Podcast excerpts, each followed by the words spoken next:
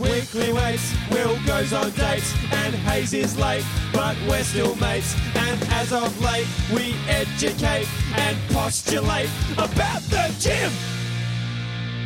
I lift more than both of you combined. Oh yeah, this is Weekly Weights with Alex and Will. Welcome to episode 57 of Weekly Weights. I'm Alex Hayes, here with Will. It's just the two of us today. What up? And I'm back on the show after being exiled last week. Yeah, you were told to go away. You made yourself available, and I said no.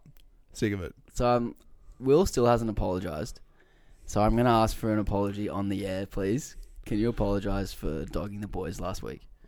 I'm sorry that you feel bad, Sorry, Ben. motherfucker. Fucking Mangasser. okay, well there we go. We've already hit our first explicit. No, I'm genuinely sorry, but at the same time, I'm not at all because apparently you knew you were coming home like four days before you told me, and then you told me like t minus three hours before I was due to record.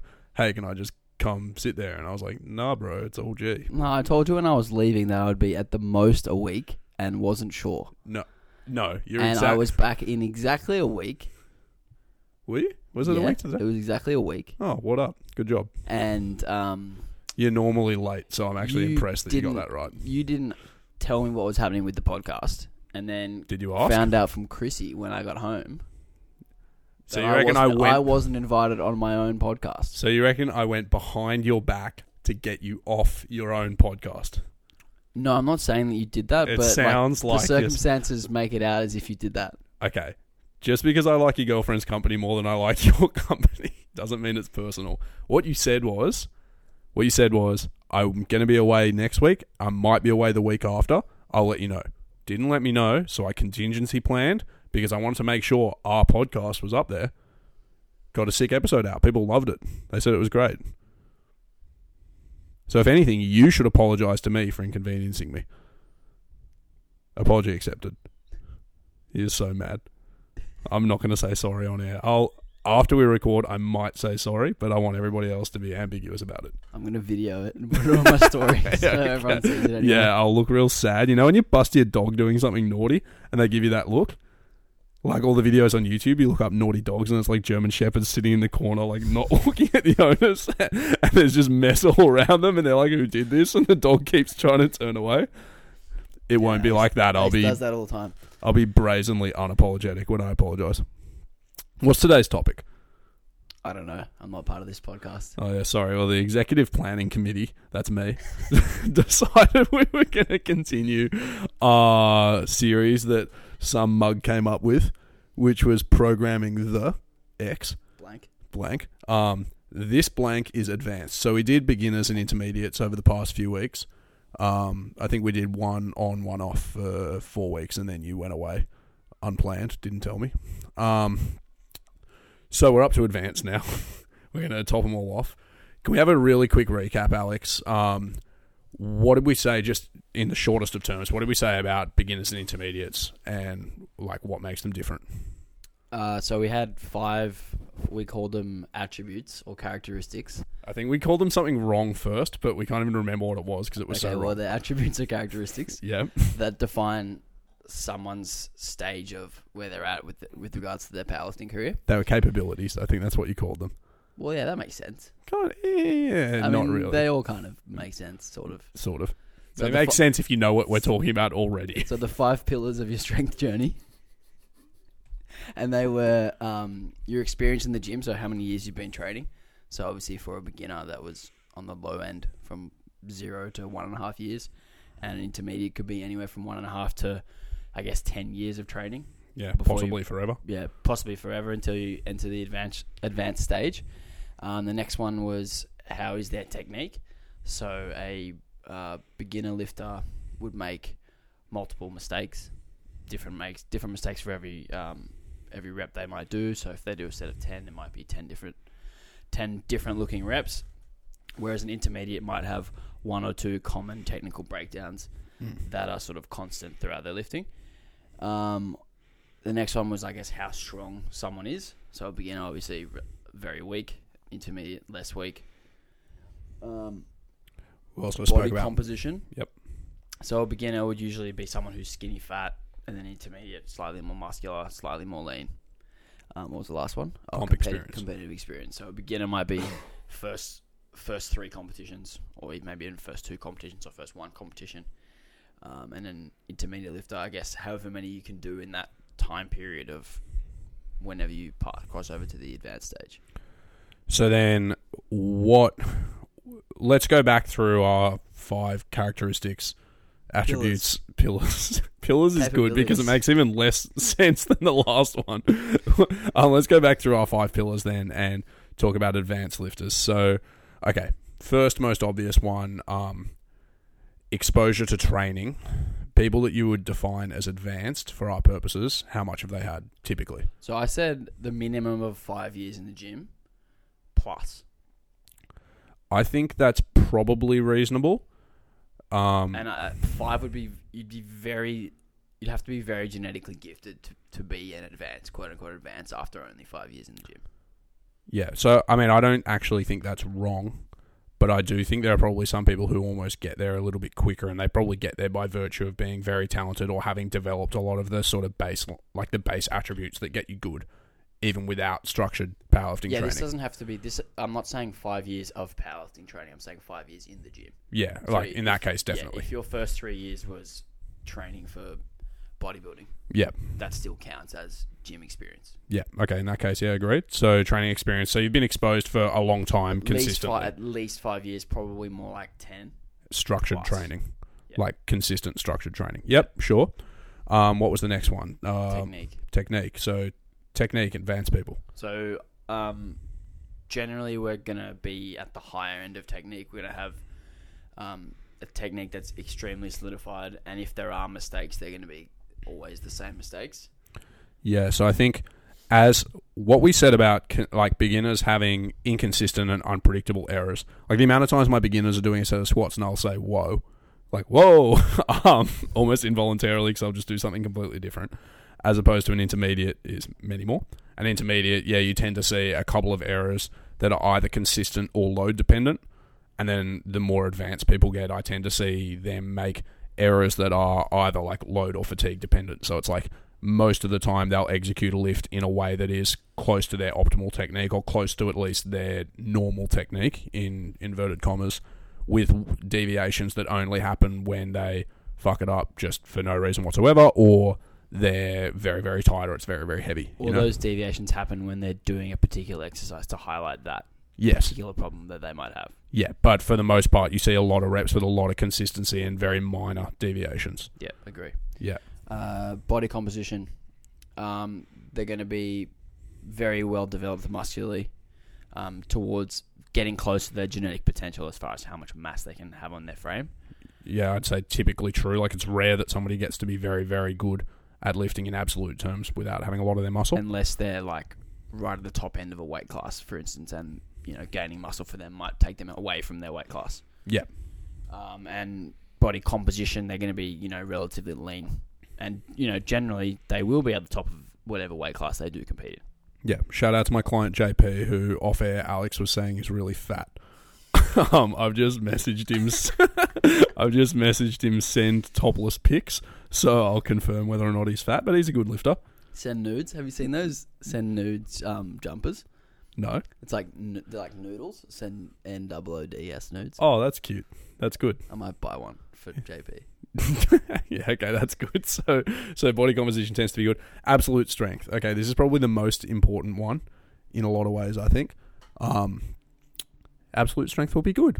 What do you think? Yeah, very high. Yeah, typically good. Um, Yeah, I- so the the way that like the way that I look at an, an advanced lifter, um, they have to sort of be very high end of at least three of these five capabilities or whatever we're calling them attributes. yeah, Um, and you'll never you'll never see someone at the top of the sport who is sort of lacking in two or more of these areas. And I think it's really noticeable when you go and watch like IPF Worlds or, or whatever. Like all the lifters there, they lift they lift with good technique. They lift. They're really jacked. They've been doing it for ten years, etc. And they are really really strong. Yeah. Um, and then the final one is comp experience. So obviously, with that much exposure to powerlifting training, you tend to get a few comps under your belt. And typically, what starts to differentiate the people who are like actually world class from people who are just like advanced strength athletes is that they get very good at expressing their best performances on the platform. Yep. And also they, they might just take better attempts. Yeah, And well, make, exactly. And just make more lifts on the platform. Yeah, and even um, if you cast your mind back to when we were speaking to Bryce Lewis, say on the podcast, this is somebody who's plainly an advanced strength athlete, really good near the top of his game. Um, but part of the skill of him becoming, you know, a like world champion level powerlifter was figuring out how to actually bring that all together on the day on the platform, and that's something that takes a lot of time, and, partic- and particular, particularly, particularly really, when when you are so good. Again, think when you're that good, very small deviations in how you feel on the day can have a very material impact in how much weight you can lift. Because if you if you deadlift 300 kilos, say, and you're off by three percent, that's nine kilos, right? So learning to peak correctly and learning to also choose your attempts very correctly and precisely is very important. I'm impressed with that maths, Will. Was I correct? Mm. Three percent, 300 kilos. Mhm. Yep.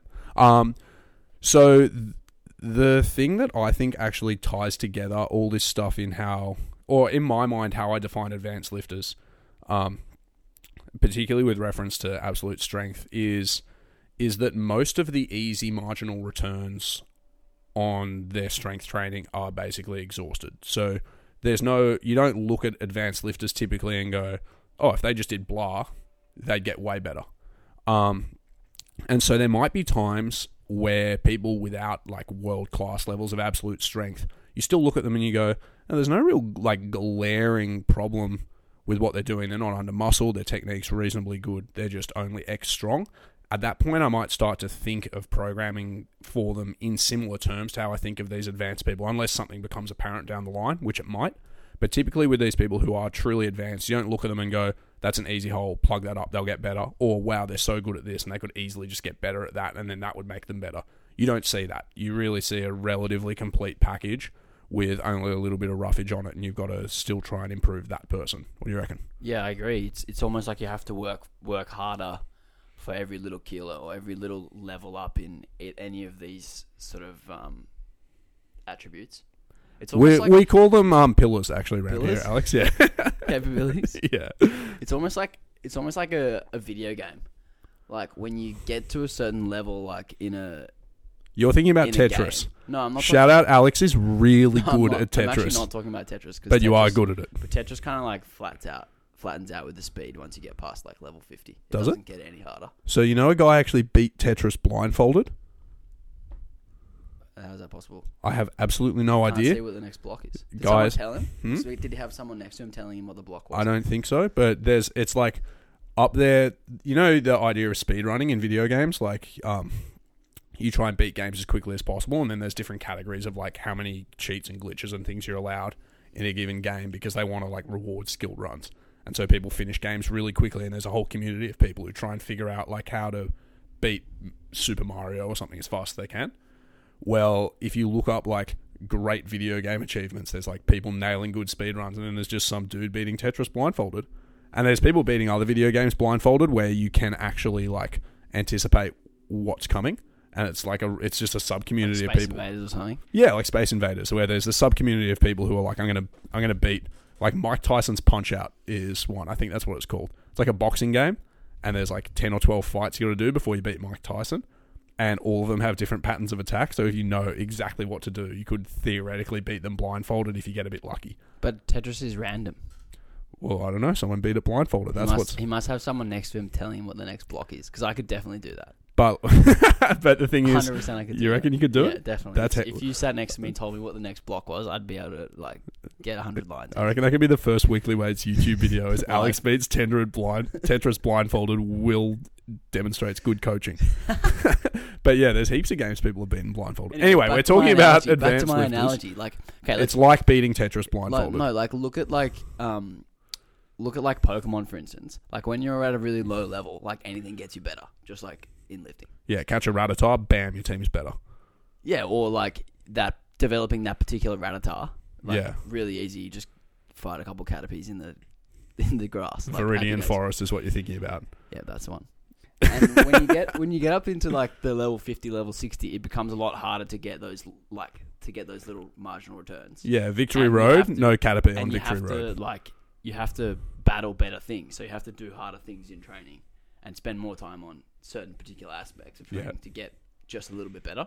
Yes, I agree. I also love Pokemon, so that was like Pokemon's great. it was really good. Um, never liked Pokemon Go. No, I never played it. Never downloaded it ever. I tried the day it came out. I tried playing it. Like I took Digby for a walk and was playing Pokemon Go, and he was getting so pissed at me stopping all the time to try and like catch a Zubat and stuff. And I realized it sucked, and you can't fight people anyway. Zubats are the worst Pokemon on the, on, the entire game. They're, I reckon, they're the most resented. I don't know that they're the worst, but they are bloody annoying. They're useless. Uh, yeah, they're pretty useless. But like you can use them. There's an whatever. Let's Shout out also shout out to Brandon because Yeah. he I just told him to get his steps up because he's super unfit and he's like struggling through his his volume. So I said you know get a little bit extra um, activity in during the day, yeah. and he downloaded Pokemon Go to get his steps in. Yeah, he told me he was really hype on that idea. and then he asked me if I wanted to go halves on some booster packs of Pokemon cards and do like unboxings together where we open them and see what we get. I said, why on earth would I want to do that ever? Shiny Charizard, cool. yeah, that is pretty cool. Actually, if I had one of them, I'd be stoked. So, so yes, you're right. More advanced people need to fight more powerful Pokemon. Um, okay, so we've done some type of defining what an advanced lifter is. So if you look at them, oh, actually, sorry, a couple of other things I wrote down.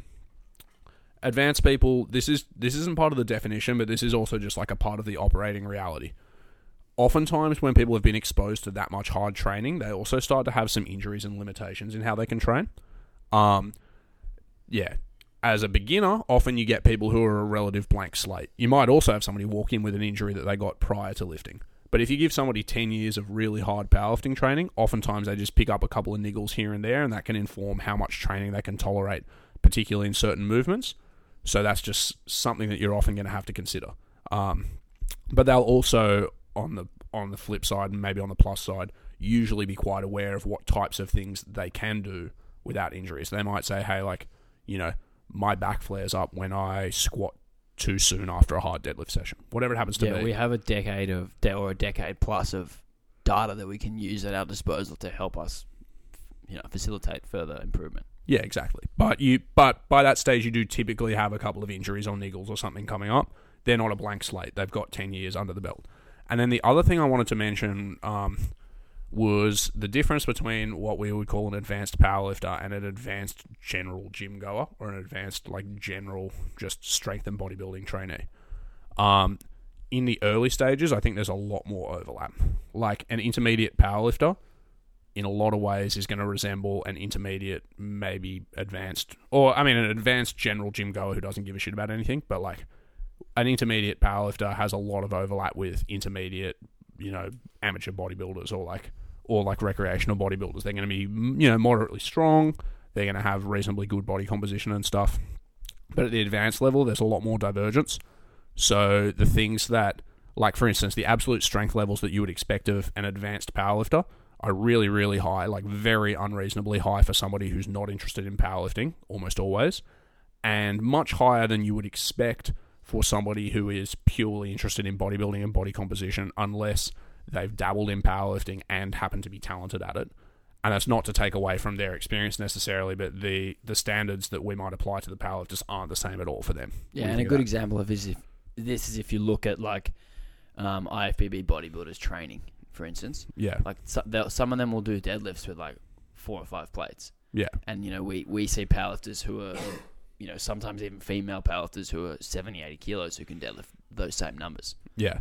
Um, so obviously there's a massive divergence there, but at the same time we don't hold powerlifters to the same level of like muscularity and leanness as we do them. Symmetry and all that kind of stuff. Yeah, but the the reason that might be a little bit important is because where that divergence occurs in the intermediate years also informs a lot of their training history, and so um, you're looking for. Here we go. Oh, Oh, sorry, we've just had a diet coke spillage in the weekly weights recording studio, Alex. No wonder I didn't invite you back here last week. I'm so glad you, You weren't here. dropped it, Butterfingers. Um, oh no, I've dropped it You again. missed it. Oh, it's everywhere, guys. Um, what I was saying is that divergence occurs um, occurs during their training career, right? And so, so somewhere in there, there's been plenty of water under the bridge. They spent a lot of time building strength. They might not necessarily have accumulated all the volume that gets them heaps of size. Um, and they may not have as much experience in those movements and things, but also they're going to be much, much more adapted to powerlifting training.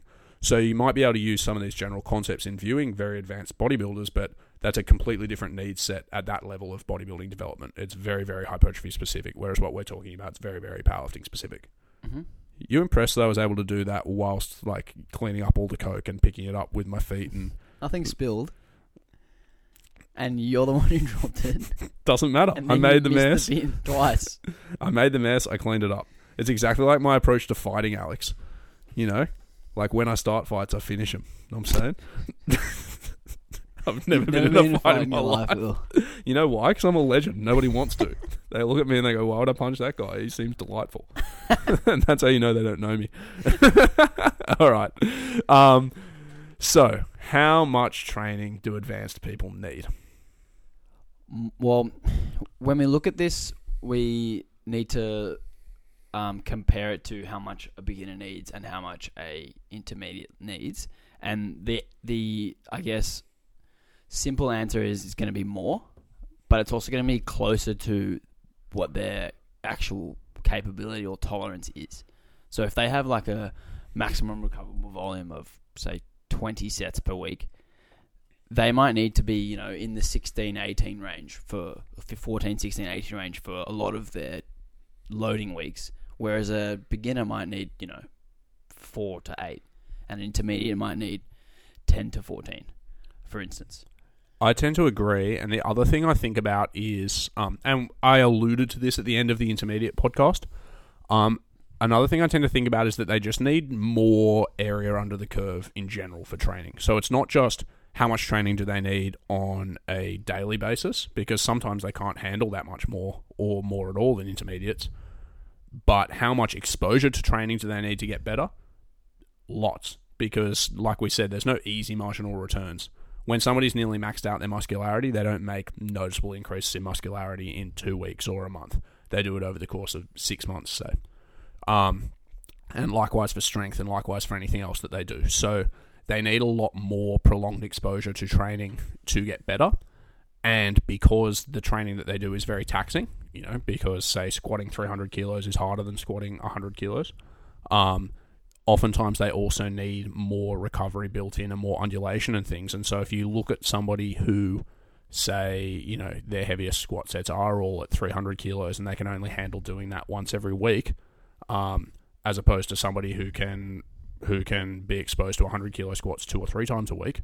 Um, because they're spaced out more, and you need more of those exposures to heavy weights to actually promote an adaptation because they're already so well adapted. The time scale on which they get better just gets longer and longer. Yeah. Right? So the length of the cycle of whatever focus that particular cycle is is going to be longer. Yeah, absolutely. So in order to improve body composition by five percent, it might take six to nine months. Or exactly. in order to improve hypertrophy by two percent, it might take six to nine months. So Yeah. these are things we have to look at when we plan the year, and this is w- exactly why we need to prioritize probably one competition a year for an advanced lifter, and program the entire year's training around like being the best we can for that particular one competition. Yeah. So to answer how much training do they need? Probably more on a daily, well, definitely more on a daily basis than beginners. Probably similar to more on a daily basis to intermediates, like subject to their recovery. But actual overloading sessions might need to be spaced more, and the time scale, uh, like on which they are exposed to training, needs to be more. That's what I think. So more with the idea that you're expecting less from more, and sometimes you have to space it more to do more. Yeah. So in order to get Got more to say better- on that? Yeah. Well, in, I mean, in order to get one percent better, it might take six months. Yes, But for a beginner, it might take six months. They might get ten or fifteen percent better, or more, fifty. Yeah, or more. Um, man, we said more a lot then. Okay, so that's how much training, and tied into that, which I've sort of started to answer as well, is how heavy does the training have to be? Um, let's talk about how heavy. That's a, such a broad question. How heavy does training have to be for an advanced athlete? Um, there's going to be a, a broader range of um, loading, I believe. So that we're gonna we're gonna have periods of time where we um, use forty percent, and there's gonna be periods of time where we use ninety percent. Um, whereas a beginner, we probably would never use forty percent because you know the load for them that forty percent is just um, it's so light, it's, it's it's nothing for them. Whereas there might be a period of time in the advanced lifter where they're doing they're recovering from competition and they're you know doing sets of ten, and forty percent might be all that they can handle, all that they need to facilitate that recovery and sort of get them into the next phase. So how heavy is going to be very largely dependent on what the uh, focus of that particular goal is, that particular sorry block is, um, and there's going to be a broader range of sort of um, undulation between heavy work and light work to facilitate recovery. There's going to be a broader gap between the weights that we use for volume and the weights that we use um, in a competition peak. Um, and a lot of that is to do with how technically proficient that lifter is under competition conditions. So if you were to give um, a 400 kilo squatter a belt, a low bar, etc., um, knee sleeves, low bar, full competition squat, they're going to get more out of that gear than a beginner would because they, they know how to use it. They're really honed into that technique. Their technique is really, really solidified. There's going to be a bigger gap between when they go beltless high bar Mm. than someone who's a beginner. So those undulations between sort of, I guess, accessory work and main work is going to be greater. I like everything that you said just then, um, and I agree. I like the thing that I liked that you said most was the variation in how heavy things are both within and between phases. So just like I said about how much training can somebody tolerate, um, you know, their heavy sessions often have to be quite hard, and any heavy session when you're really strong is more taxing than a heavy session when you're less strong. So that's important. But between those heavier sessions, you need more undulation to facilitate recovery because the stress you've been exposed to is more. So I, I like that you said that. And the same thing is true between phases for the reasons that you said. You were saying something about um, about volume work and and here is exactly what I was thinking of. So you were just talking about um, you know belt sleeves, low bar squatting for volume as opposed to beltless sleeveless high bar. And one of the things you said was um, that that you know a really strong squatter could just chew through like really really heavy loads, and in order to facilitate them reducing the loads, or not in order to, but like by going beltless high bar, you can broaden the gap between their competition loading and the load that they're doing volume with.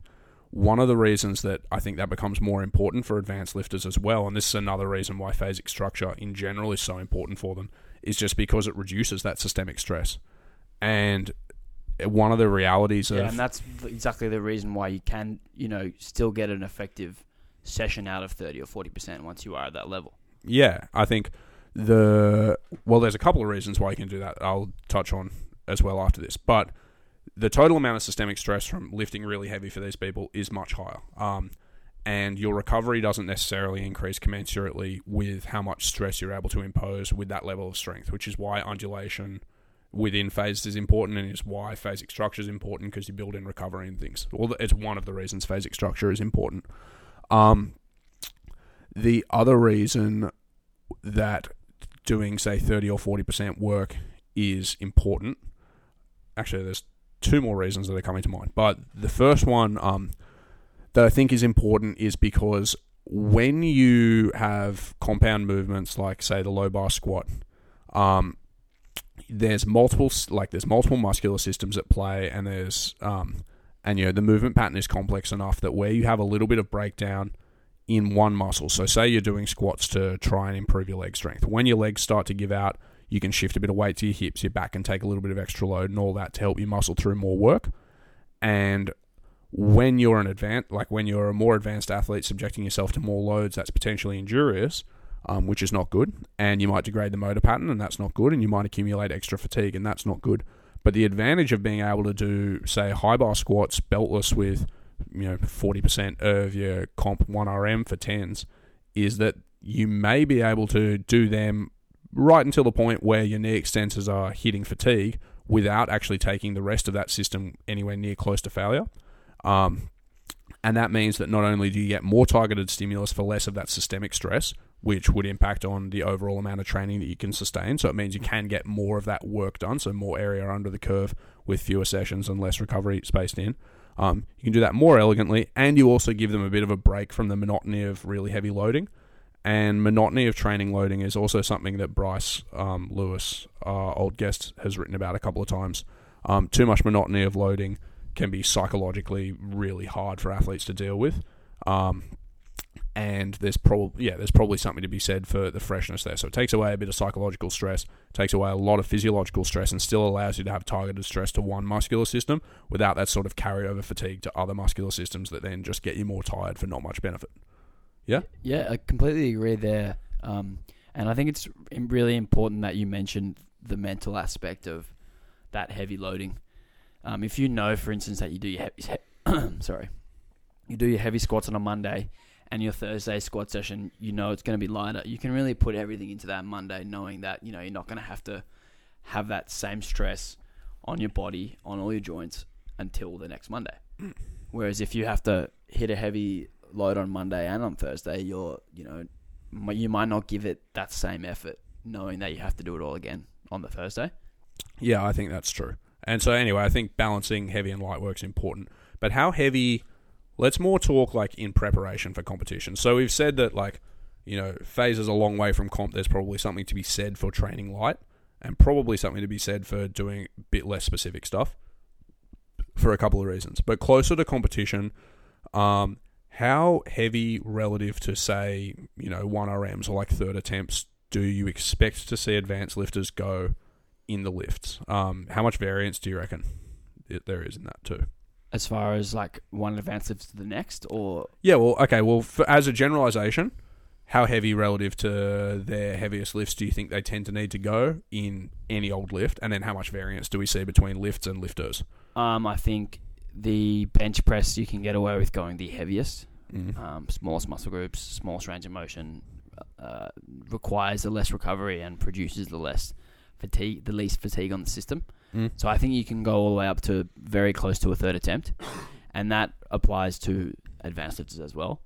Um, the squat you're probably looking at up to or just above a second attempt, and the deadlift just below or sometimes even as light as an opener. Yeah, so I think that would be the that would be like the general rule that I would apply for nearly everyone. Um, where I think that tends to differ with more advanced lifters is I may this and again this is why I asked for variation lifter to lifter. I might err towards slightly lighter and slightly further from comp for the heaviest lifts for the same reason that like say we tend to go lighter on the deadlift or one of the same reasons is because the like the lift is more taxing. Um, so I know, for instance, that Chad Smith um, tended to squat much lighter in training than he ever did in competition because he got a lot out of a peak, and the the return on the stress that he would invest in lifting really heavy in training wasn't wasn't enough to justify it. There are other lifters though, like Jezza Uepa, who squats ridiculously heavy in training, like as heavy or heavier than he does in comp half the time, and like three days out, Yeah, he's mostly heavier. mostly heavier. That might be a problem with his peaking strategy. Well, maybe, but but again, he's one of the best in the world, and he's been doing it for ages, and you know, and he seems to do okay. Um, so I think there is some inter-individual variance, and that's probably got to do with things like his athlete, like the disposition of him, what other stress he has, and his technique and stuff like that too. So you know, um, I'm sure there's reasons there's variance, but typically I would think they probably don't need to go quite as heavy in absolute terms, and it's more taxing to do it than you would with other people, and they may need a slightly longer taper, but that's not always the case. And where those differences tend to emerge, like again, if you've got 10 years of data indicating to you that actually you can handle pretty heavy loading and relatively closer to comp, then you've probably experimented with it and found that that tends to be the case as well. But you'll probably see slightly more individualized peaking strategies um, as people get more advanced because they've just tried more stuff. So they tend to be like, oh, yeah, this tends to work. Yep. And you also know that when people are good at something, like their ability to be good at it doesn't go away as quickly. Like this is kind of bro sciencey, but That's completely true, though. yeah, it's true. Like if you just know how to squat, you just know how to squat. So so long as you come in relatively fresh and ready to squat, you're still probably going to squat okay. So there's something to be said for not like not going full pedal to the metal all the time with people who just know how to do the lifts. You do enough to have them prepared, and you don't trade off too much on getting them really extra tired. Um, but yeah, I, so I, I would err slightly to more towards the more conservative of that. And likewise, if you have somebody who's like the mega bench king, like I bet Kirill Sarychev tapers his bench for longer than longer than average and doesn't go all the way up to a third in training because he benches like 330, Mm-hmm. you know. 100%. Um, but I don't know, Daiki Kodama or whatever probably benches like 200 in training. Did you see his bench the other day? No, what did he He do? 225 in comp at 74. You're kidding. What? Um, Raw Yeah, in comp. Yeah. Touch and go. in comp. Slingshot. I'll show you. Actually, that's crazy. All right, I'm going to watch that. Um, possibly off air. Do you want to take a break, or do you want to? Yeah, let's take a break. All right, we're going to take a break. We're going to look at some cool bench. Chat to you soon.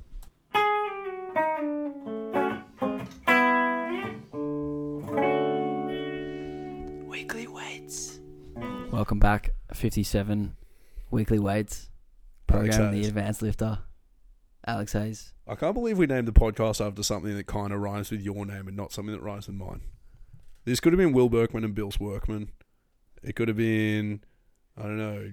Um, I was going to say something really. I was going to say it could have been Jerkin the Gherkin with Berkman, but that would have been that could have been a different podcast about like kink. Cook- cooking. yeah, well, yeah, sure, cooking. Cooking show.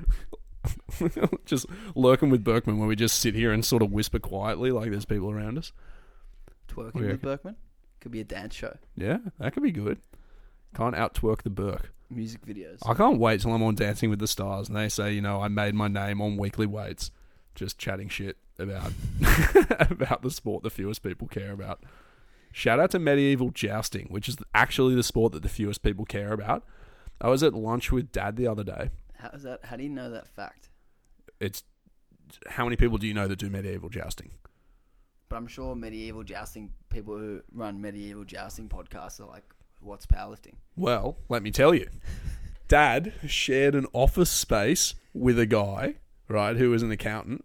Um, he had his own little accounting firm, and then he um, he's now got like eighty staff working for him, so he's killing the game. But um, but he walked past when we were at lunch, and apparently he's like the head of the Medieval Jousting Association in Australia. Um, and he's big into it, and they all wear their suits of armor. You got to wear a suit of armor and a horse, and they've got like safety regulations about like how the lances and stuff work now because it used to be you, like had to try and unseat your opponent and it's a bit dangerous and like you're getting bashed in the chest with wood whereas now they just you know it's all dress up and make believe How many members?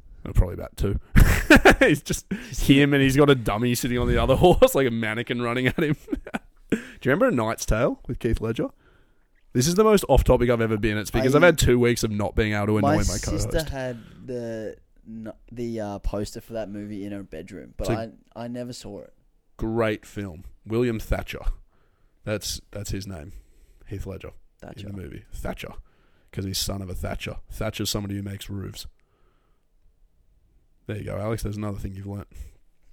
Are you thrilled to be back? You're happy, aren't you? Sigh. this is, I reckon this will be one of our longest episodes. We've been on topic for all of three minutes total. What do you reckon? Should we get back to topic? Yeah, why don't we get back to topic? I'm I'm done for the moment. I'll think of some more stuff soon. Uh, The next question was frequency. frequency. That's not a question, but it's it's a topic. That's like the So- stimulus. So how would you how would you structure frequency differently from an advanced to an intermediate lifter? Um, and I'm asking you this because I probably wouldn't change too much as with regards to how often we hit a muscle group or how often we hit a lift. Um, I think that where it changes is in those phases close to competition and very far away from competition we're going to go at either end of the of the frequency spectrum with regards to the variation that we choose. And the, what I mean by that is when we are approaching competition, these advanced lifters will generally require um, more frequent doses of the actual main lift to get them ready for the platform. Um, and fur- the furthest point away from the competition, they probably need to take a break away from the exact main lift, and the frequency of that main lift might decrease. So the they still be doing their squat, their press, and their deadlift variation, but they're going to be a non-competition variant. I don't think there's much reason to change the frequency of yeah, of like exposure to a muscle group between advanced people and intermediates. I do think there's reason to change the frequency of hard sessions for the reason that we Yeah. said. So you might go from like two equal doses to one hard, one easy in a week. Yeah. Um, I do think that as competition approaches, there's a narrower band of things that will actually transfer for them. So they'll probably need to regress more towards doing the main lifts and very close variations, and they'll probably need to do that for slightly longer leading into comp. And I also think that because the amount of stress per unit of work they do is higher, that also just leaves less room for more general work. So I think for that reason, you might see a greater preponderance of the main lift work in the last few weeks or month or two leading into comp. So I think that's true, but I don't think that that necessarily entails squatting more times, say, than an intermediate would squat. Um, That's exactly what I said though. You think they should squat no, more no, times? no. I'm saying they shouldn't. Yeah, well, in that case, I agree. Yeah. Um, I, yeah, and I also think that when like they may find some benefit from higher frequency approaches in the same way that they might find benefit from lower frequency approaches if it just helps them manage fatigue and get the right amount of work done. But when they do go to higher frequency approaches, again, like we've said before, there needs to be more undulation. Um, Yeah, you have to manage the variables a little bit closer. yeah, manage the variables closer, but that doesn't necessarily mean I would favour higher frequencies. And exactly like you said, further away from comp, actually getting away from the main lifts and doing a large amount of work that are away from those patterns is probably good both for their physical and mental health. Um, and they can probably sustain a lower frequency of exposure per muscle group in those off period times than beginners, both because each thing that they do is going to be a slightly more stressful bout, so they need more recovery. Um, actually, that's I said both because, but I forgot the second one, so I'm going to say that's that's the main reason. But that doesn't again necessarily mean that they should, because they can train pressing twice a week, but just include very very little barbell bench pressing. I'm still all good with that, a long way from competition. But yeah, as things come in, I don't think there should be much difference. It should just be manage the other variables. Agree. Um, when, here's just a because I honestly have no idea myself. That's the best. That's the best topics to talk about on the podcast. Um, to embarrass ourselves. yeah, um, yeah. Cover your ears for the next minute. Um, with a more advanced person, when would you actually tend towards trying, say, a really high frequency approach, or tend towards pulling back on the frequency that they're exposed to the main lifts? I find the second one easier to think about than the first. Yeah, pulling back is is obvious when they have some sort of a niggle that sort of um, restricts their ability to get through a lot of work very frequently, Mm-hmm. or it might be that their squat has them gives them some issue with their hip, which makes it hard for them to perform their deadlift variation, their competition variation. So you have to space them out, and then therefore you can only squat once. Mm-hmm. Um, but as far as adding frequency goes, I think that can be a great thing to use close to a competition in just honing that skill. And you have to be careful about um, how you do it. You have to sort of ask them questions like, "How are you feeling on Monday when you have to do your heavy squat?" And if they always consider every single week, they're saying they're great and they're fresh, they're ready to go. You might be able to throw in that third dosage somewhere in the middle of the week, as long as it's you know loaded light enough that it's probably not going to change too much, and then you can slowly add into that particular added dosage. Yeah, but typically, um, typically when we say like honing the skill of the lift, oftentimes these people are the people who like they're really good at the lift. So you like you're not going to overtly see them being like rusty at squats once like if they're squatting, they know how to squat. So so I sometimes find like I find it hard to think I'm going to add it so that they get better at squatting because I presume at this point that they're good at squatting. Um, but while you were talking, I was thinking, and so for instance, JP, shout out JP, he gets a shout out every week. He apparently he's fat. He still hasn't sent me the topless pics, by the way. Um, Definitely too embarrassed. He's finding good lighting in the gym somewhere. yeah, maybe.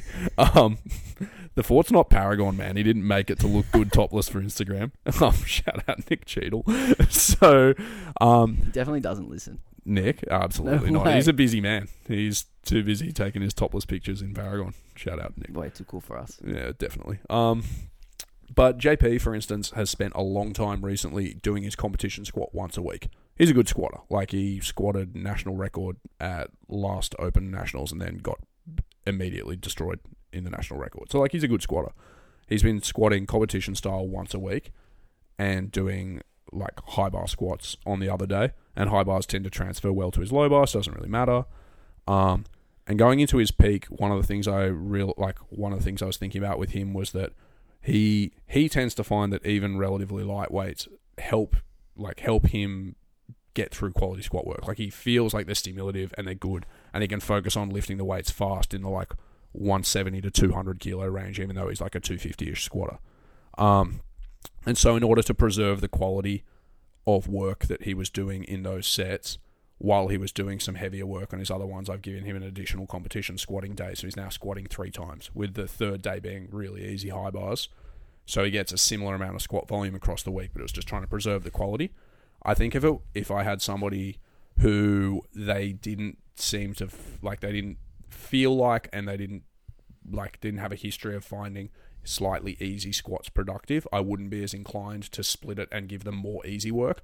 I would consolidate it into harder sessions. Like I'd have hard sessions, then have easy sessions where they might still do the low bar squat, but they're easy just so they recover for another hard one. Does that make sense? Yeah, hundred percent. That makes sense. I think it's important to note with an advanced lifter is we're trying to get every kilo we can.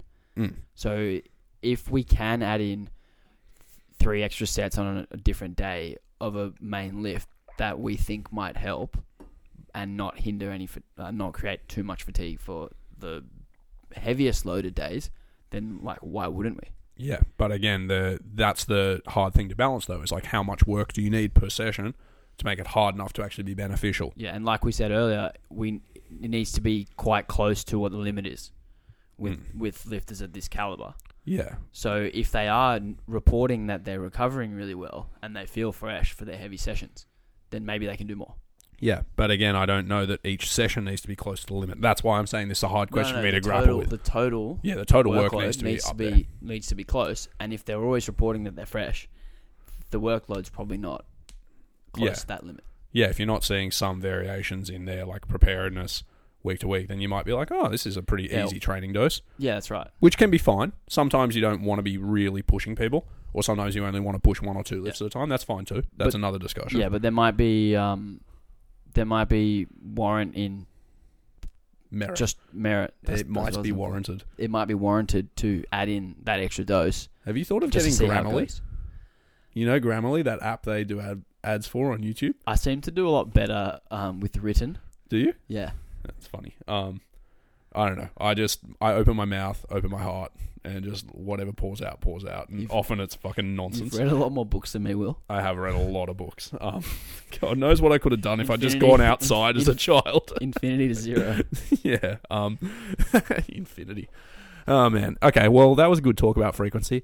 What about variations? So again, we've sort of spoken a little bit about that. Um, how does your approach to using variations differ for an advanced lifter as opposed to an intermediate lifter? Well, it goes back to what we were talking about earlier with um, it being phase dependent, and I think variations can, can serve um, great purposes with um, as far as avoiding systemic fatigue and loading particular muscles in relation to systems. Um, it can provide us with like a recovery block where we might go completely away from the competition lifts. Um, it can c- provide us with some sort of weakness training or overload training or whatever the case is. So I think it, it goes back to what is the goal of the block and then implementing the sort of the lift comes last in that instance almost. It's like the the accessory fits the the broader system. Yeah, I I agree with all of that in premise. I um I don't think that that that's not actually that different from how we think about intermediates either. To be honest, it's just on maybe slightly longer time scales Yeah, and like that, that's that's the that's the big thing that jumps out to me is the the time frame. yeah, because yeah, for instance, you I don't know, you might not be alternating like non-specific work and specific work very close to each other in the same phase with advanced lifters as often. You have phases that might be entirely non-specific or very there's- non-specific. There's less overlap in terms of goals for that particular cycle. Yeah, and the I guess is- trade offs. I guess is a good way good way of putting it. Like you might have a block that is dedicated to body composition, or a block that is dedicated to recovery, a block that is dedicated to work capacity, Yeah, and you're not going to put any strength work in any of those blocks, for instance. yeah. Um, Whereas as an intermediate, you might be able to get away with trying to build two or three qualities at once. yeah, and there's a trade off to trying to do anything in general. Um, Like there's opportunity. yeah. So you might as well do nothing. No, as in there's an op- no there's an opportunity cost associated with doing any given thing, and so. Um, so again, it just comes back to the amount of stimulus and stress that you get. So, like, as in, if you do strength work, it's tiring, right? So you can't do as much conditioning work and a lot of strength work together, right? When you're an intermediate, you might have enough you might have enough room in your recovery pool to do some strength work and have some conditioning or hypertrophy running pretty much concurrently and you can deal with doing enough of both to get better at both to a degree and you might just shift the balance between one and the other. And for 99% of people for 99% of their training career, that's fine. But that Um, goes back to what we spoke about earlier with how far you have to push them Mm. in regards to what they're capable of. Well, that's exactly my Yeah. point. So advanced lifters during strength blocks don't really have a whole lot of time Yeah. or room left There's no over to go left, yeah. fucking push a sled. It's Mm. just hard. Um, and I did have something before I was so rudely interrupted. Well, you kicked me off my own podcast, so you can eat it. Yeah, well, why do you reckon I did? Because every time I'm on a roll, you just jump in and say, "Oh, read another book. Oh, you got a big nose. Oh, yeah, shit bench." I've never said you had a big nose on the podcast. on the podcast. That is weasel words. every every time we take a break, you go, "Hey, big nose. I got to go to the bathroom." Does Berkman mean big nose? Um, I think it might be. It might be Polish for big nose. Yeah, probably big nosed noble. Um, I had something to say. This is really pissing me off now. So blah blah blah. Recovery room pool. Left, room left in the recovery tank. Blah blah blah. stuff. Oh yes, it is kind of a parallel for the way you might look at phases generally as well. Um, so. So if you think to just like general training that you do for most people who are intermediates in powerlifting, during a strength block, say, they'll still have some work that is kind of hypertrophy work that's relatively general, right? But as the peak approaches, and because probably still some work that's technical. yes, and as the peak approaches, though, the less specific stuff drops out because you know that the heavy work that you're doing is more taxing and you need to build in the recovery. The advanced lifter is exactly like that, except instead of just thinking about that in a phase dependent way, you also have to think about that phase to phase as well and say, I need to dedicate X resources to this, which means I just have less time to dedicate them to Y resources. And then, like, you know, sorry, dedicate Y resources to Z goal. Um, I've run out of letters. I only know three. So, um, Theta. th- yeah, um, you're, what are you? You're a I'm an beta. alpha. Absolutely not. You're an omega male. You're literally like there's alpha, beta, gamma, delta, E for echo. I don't even know F for fox. Um, but you're omega male. That's how beta you you are are. the quintessential beta male. Beta than you at everything except bench. um, so yeah, so no, you have to start thinking about that on a phase by phase basis as well. Um, yeah, you can't do everything at once, and then that also comes back to again why phasic structure and having an overarching plan is important is because you're not spending as much time training multiple qualities per phase. You probably need to also think about how you're going to string your phases together so that you tra- the training that you do that is relatively specific still maintains enough of the adaptations that you had prior. So, for 99% of lifters in 99% of situations, say, during a peak, you're not going to lose muscle. During a strength phase, you're not going to lose muscle because you're doing, in strength phases, you're doing adequate amounts of heavy lifting to provide a maintenance stimulus for muscle. I think it's nonsense when people say they've lost muscle during a strength phase unless they train like shit and actually get weaker. They might have lost a bit of a pump. And during a peak, likewise, you don't really lose much muscle. You have reduced volumes for like two weeks. Like, you're not losing muscle. You might lose a bit of a pump. And then you go back to volume work and you think you've blown up from gaining muscle again. You've literally just got a pump with the muscle you already had. With more advanced people, though, you might, like, if you're having a peak where your volumes are reduced for weeks and weeks and weeks on end, you might lose a little bit of muscle. And the trade off is that you get fresh enough to lift heavier weights. And so there's a net benefit. Maybe in strength phases, your volumes might reduce enough that you lose a bit of work capacity. And so you might find your recovery capacity in general reduces later in your peak. And so you need to give some consideration to that. Things like that do matter. You know, when you drop out all of your upper back work way, way, way from a competition, you might actually lose some upper back strength and muscle because it just happens on a longer time scale. So again, having some more planning in your phasic structure to accommodate the fact that you do have to go a long way from one goal towards the next to do it within that sort of pool of recovery that you have is important. Um, how important probably depends on the person, the lifter, and the time scale, but it's something that you do have to consider. Is basically your needs are more specialized face to face, And the more specialized you are in your training, the more trade offs you have in terms of not chasing other things. So this brings me all the way back to what I said. There's a cost associated with doing anything. So you might as well do nothing at all. What do you reckon? Sounds like a song. Does sound like a song, doesn't it? Um, I don't know. I've been thinking a lot about climate change. Um, and yeah, I don't know. I've just been getting really nihilistic. Like, why do anything? You know? What do you think, Alex? I don't really have any thoughts on this. I don't think you have any thoughts most of the time ever. I reckon you're like one of those cuckoo clocks where just every four hours or so it just goes ding, can you feed me? And then you go back to sleep with Ace. um, Homer Simpson, um, you know, in that episode where they go inside his brain and it's just the monkeys playing cymbals. Yeah. Yeah, that's that's my brain. All right. Um, Um, when, how often do we oh, yeah, compete? we that was kind of the next touched on that, but you, why don't you just give us the word? Um, I think for someone who's truly advanced, one to three times a year. Mm-hmm. Um, How many of them are emphasized? one is emphasized. If you do one, if you do one and only one, that's the only one that matters. If you do two, one might be a warm up comp or just a, another competition experience, or it might be a qualifying total. I was going to say, I mean, if you have to go to nationals and win to go to worlds, Yeah. you have two comps you have to try in, right? Yeah, and in that case, you probably only do two then. Yeah, that makes sense. Um, or you know, if you compete in, in GPC and you have to win states to go to nationals, and then win nationals to get invited to go to pro or whatever. I don't know exactly how that works. Not me either, because you might- GPC, they're all grubs. That's what it stands for. GPC, grubby powerlifting club. Club. yeah. Nah, shout out GPC. We love you all. Um, None of them yeah, listen, though, so I don't if, think. If if you, yeah, just Thomas yeah, shout out Thomas and Shero. and Shero. We love both Shout of out- you, and if your out. podcast sucks. they're actually Um, really good, hey? They're yeah, quality. They're they're killing us. Are they? No, Nah, Are not, they going for- total numbers. I was going to say, how are they going for downloads? yeah, not as good. We're not going to say the name of their podcast. You're going to have to Google Thomas and Shero and see what comes up. Yeah. Um, yeah, so depending on the level of competition that you're competing at, you might have to do one or two in order to get to that big competition. So that's going to largely dictate what your competition, um, what your competition timeline or plan would look like. Mm. Um, but generally, there's one which is the main priority, which you know, if you're at a national level, is your nationals. If you're at a world level, is your worlds, um, etc.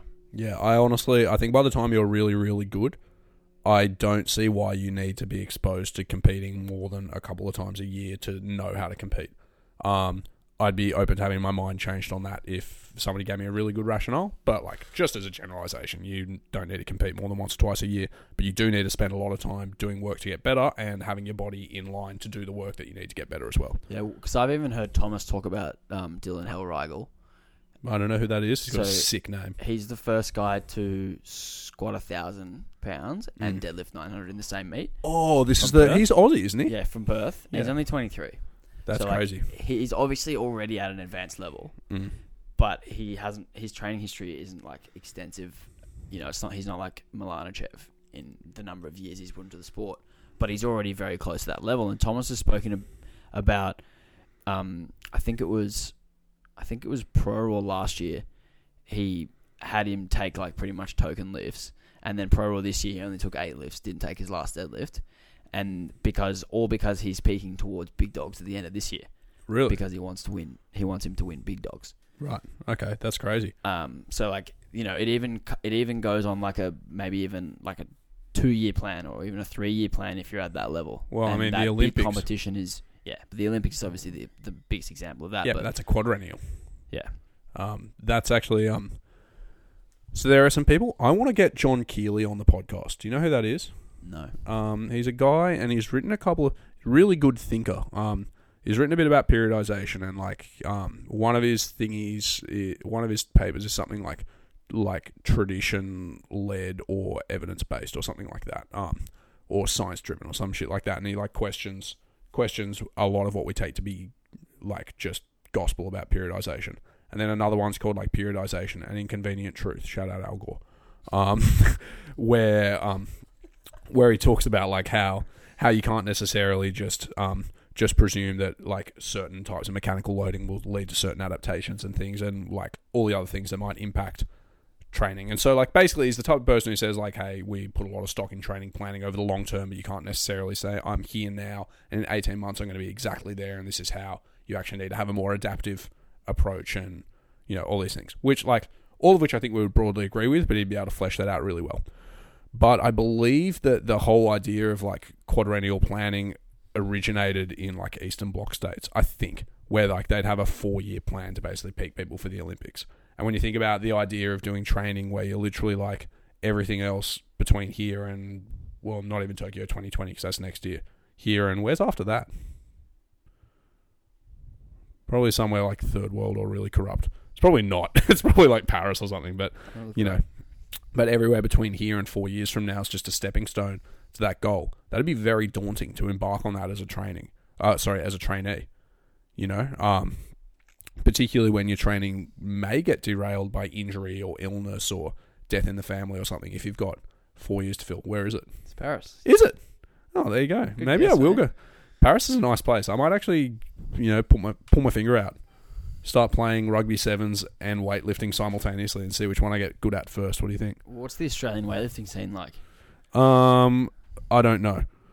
Uh, I don't think we're going to get any medals. Um, in the men's. But would we even like? How does it work in regards to how many Uh, I like think. He, spots we even have available?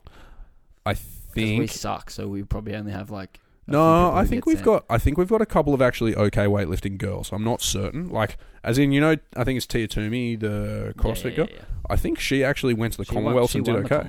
Yeah, so she's legit. You know, she's probably not going to win, but like she's all right. Um, so there's one. She's not beating Um, any th- Chinese lifters. No, probably not. Um, I think we might. I think you can take six or something.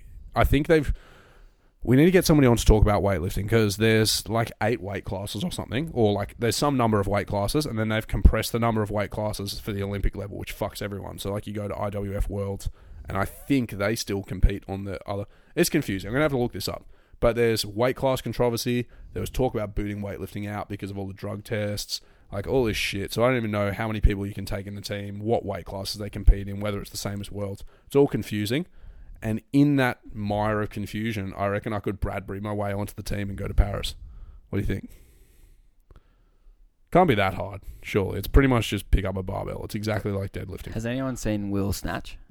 no, have you? Uh, did I show you my edit? yeah, of course. It's yeah, terrible. it's so good. Um, I'm not very good at weightlifting, but I'm going to be there. Paris 2024, the Burke. Anyway, when you get really good at lifting, you don't need to compete as much. No, that's true. Um, that's why I'm going to just. Can you put your feet down? That's yeah, sorry, gross. mate. I've got my feet in Alex's face. Your Bunions in my, All right, in my I eyes. want to throw a plot twist in. I've been very on task this podcast. Yeah. I want to throw a plot twist in. Um, and s- this whole podcast, we've been talking about lifters, but really we should be talking about lifts.